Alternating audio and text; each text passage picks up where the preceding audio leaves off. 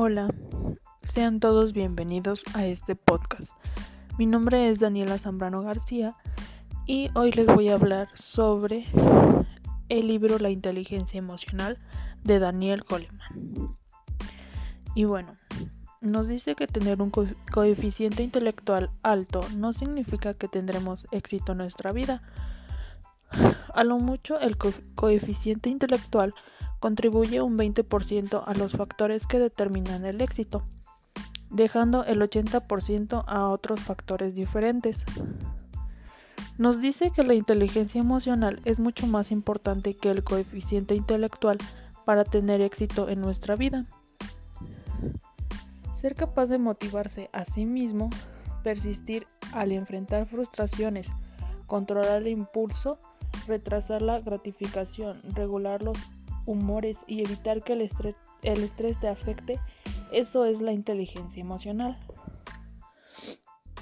Investigadores han comprobado que anatómicamente el sistema emocional, el sistema límbico, puede actuar independientemente de la neocorteza, el cerebro que piensa.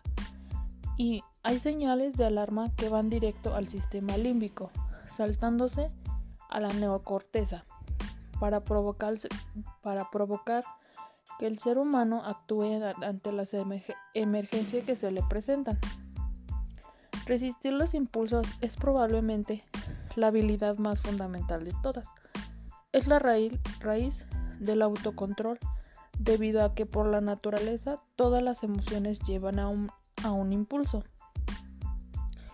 Las habilidades emocionales juegan un papel importante en la supervivencia de un matrimonio.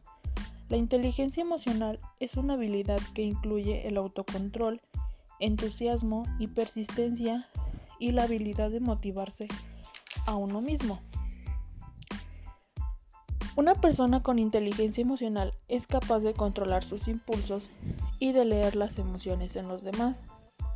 Podría decirse que tenemos dos mentes, una que piensa y otra que siente. Una mente es intelectual y la otra mente es emocional.